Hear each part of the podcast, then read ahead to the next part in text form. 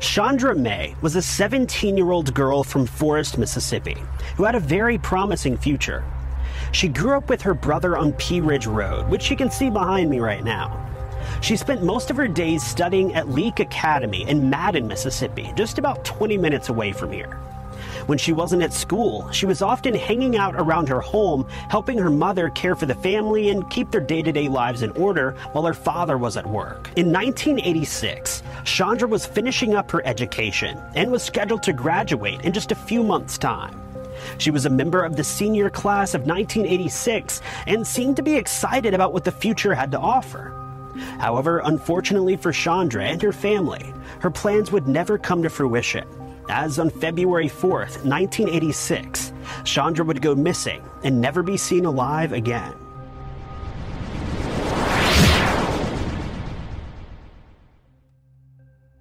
On February 4th, Shondra had attended school like usual.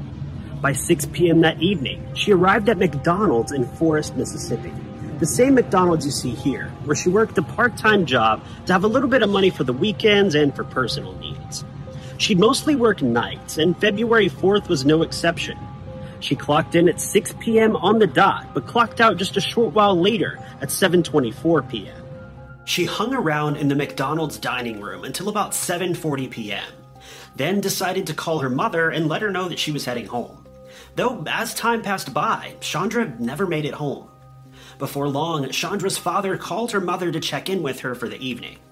It was during this call that her mother, Janelle, explained that she was worried about Shondra, as she'd left work quite a while ago but never made it home.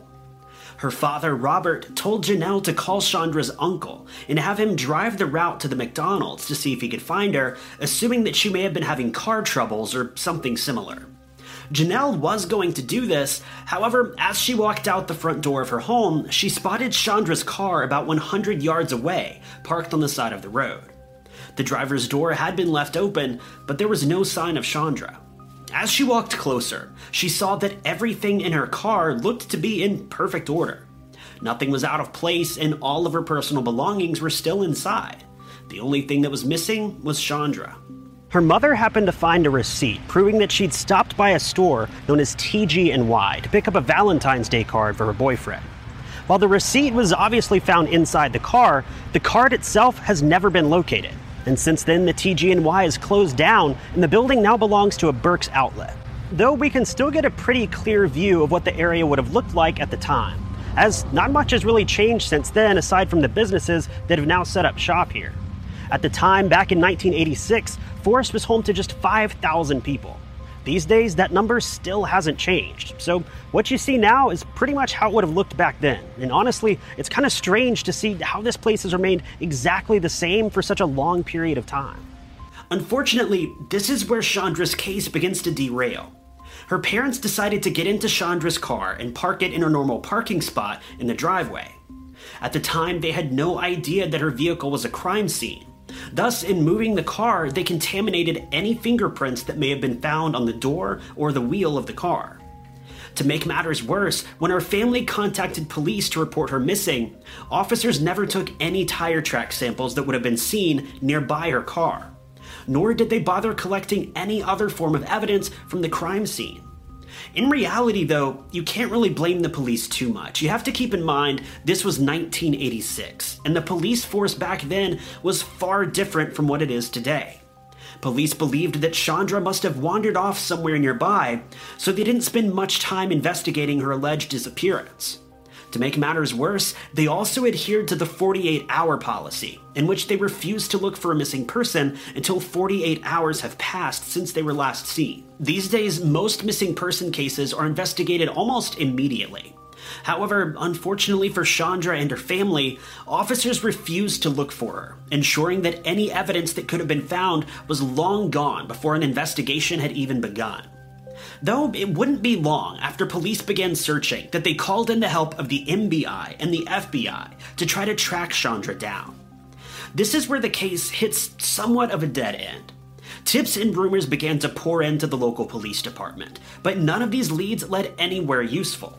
The first big break in the case wouldn't come until weeks later, on February 26th. A firefighter had been searching for worms to use on an upcoming fishing trip near Baker's Creek just outside of Bolton, Mississippi. As he was hunting, he noticed something strange floating down the creek. He investigated the item and realized that he had found the body of Shondra May, who had been badly bruised and battered. Police were called to the scene, and the man who discovered Shondra was given a $5,000 reward for locating her body, as was promised by Shondra's family. The problem with this discovery is that the water had contaminated any usable evidence that could have been collected from her body. Also, DNA testing was still in its infancy at the time, so DNA couldn't be easily collected from her remains. If this weren't bad enough, some reports say that police mishandled the small amount of evidence that was found on her body or near it in addition to this, derailing the investigation even further.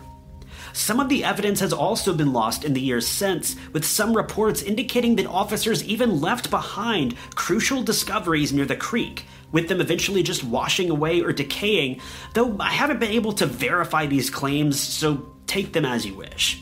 Police did note, though, that she'd been bound and had packing tape around her mouth, which was traced to a local poultry processing plant. Because of this, many people believe that the person responsible likely worked at the plant, but this wasn't very helpful information, because back then there were multiple poultry plants in the area. Still today, there are several that are still active near Forest and Morton. These plants employ thousands upon thousands of people, so even though this was a step in the right direction, the information was nearly useless. You can do your part to help spread awareness for this case by clicking the share button beneath this video. You can even leave a simple comment below so that YouTube can give the case a bit more exposure on their end as well. And while you're down there, feel free to hit that like button and subscribe so you won't miss any of the other cases I'll be covering in the coming weeks.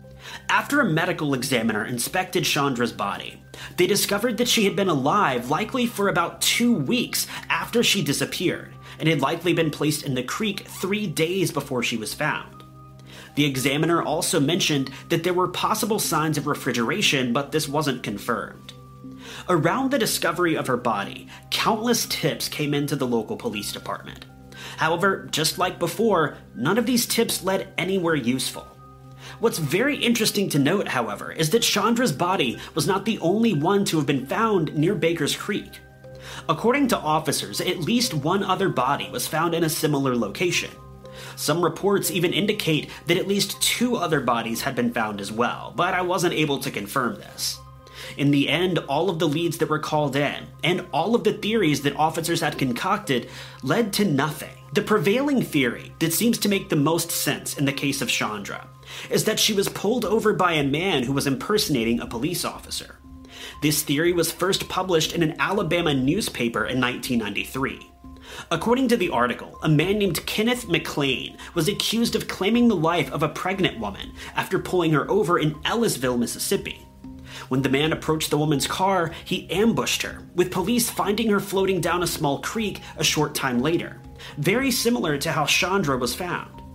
The reason police believe this is what happened to Shondra is that when her purse was searched, everything was accounted for except for her driver's license. When an officer pulls you over, the first thing he's obviously going to ask you for is your license.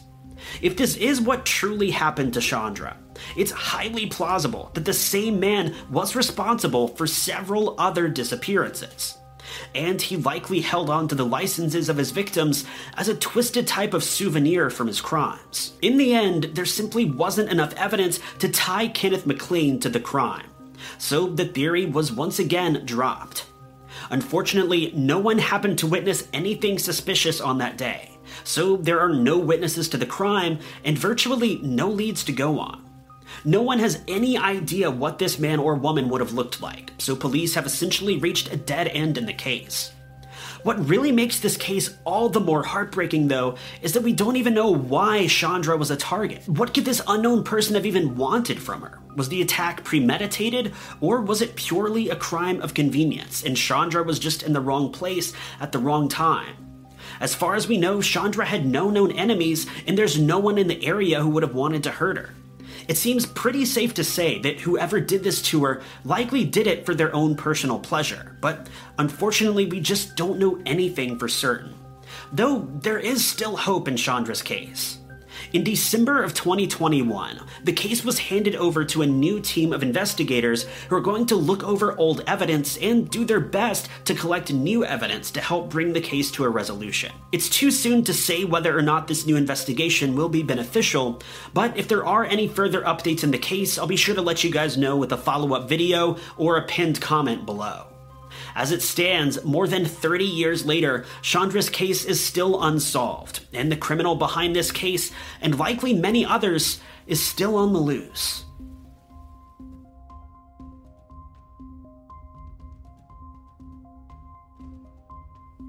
But that's the video for today, you guys. I hope you enjoyed it. If you did, be sure to hit that like button. If you loved it, maybe consider sharing, subscribing, or clicking that blue join button below to really show your support for the channel. But I've been Ty Notts. You guys have been lovely, and I'll catch you in the next video.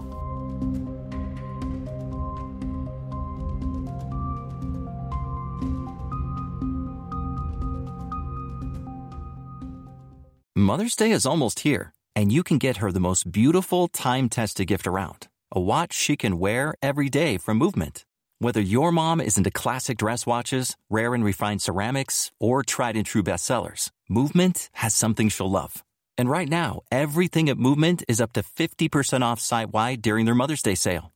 A watch is a gift that celebrates all the time you spent with mom, and a Movement watch is even more than that.